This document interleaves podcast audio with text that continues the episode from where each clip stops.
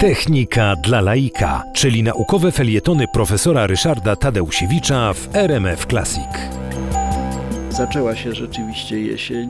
Mieliśmy tak zwaną równonoc jesienną, a więc moment, w którym długość y, skracającego się od lata y, dnia wyrównała się z długością nocy. Y, to jest początek astronomicznej jesieni, no niebawem przyjdzie także ta prawdziwa. Natomiast nie wszyscy prawdopodobnie zastanawiali się nad tym, co decyduje o porach roku i co powoduje, że w ogóle rok jako jednostka czasu jest dla nas mm, taki ważny. Otóż oczywiście wiemy, że rok wyznacza obieg Ziemi wokół Słońca.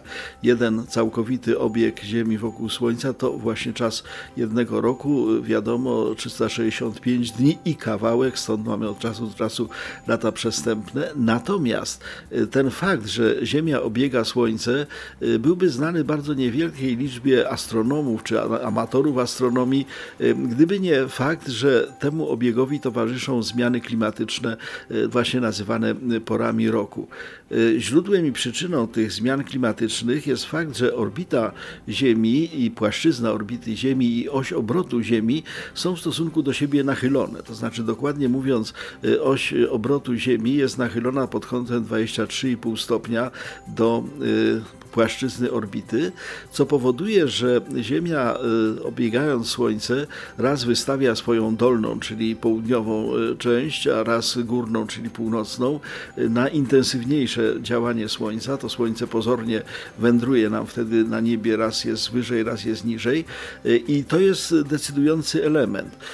To, że mamy właśnie, mieliśmy 23 w poniedziałek tak zwany moment równonocy, oznaczało, że w tym momencie Ziemia była ustawiona w taki sposób, że czas trwania nocy i dnia właśnie na naszej półkuli, na, na półkuli północnej wyrównał się i od tej pory dzień będzie krótszy od, od nocy. Wydaje się, że to niewiele, ale to właśnie decyduje o zmianie pór roku, o klimacie, o pogodzie, o opadach śniegu zimą i o upałach latem.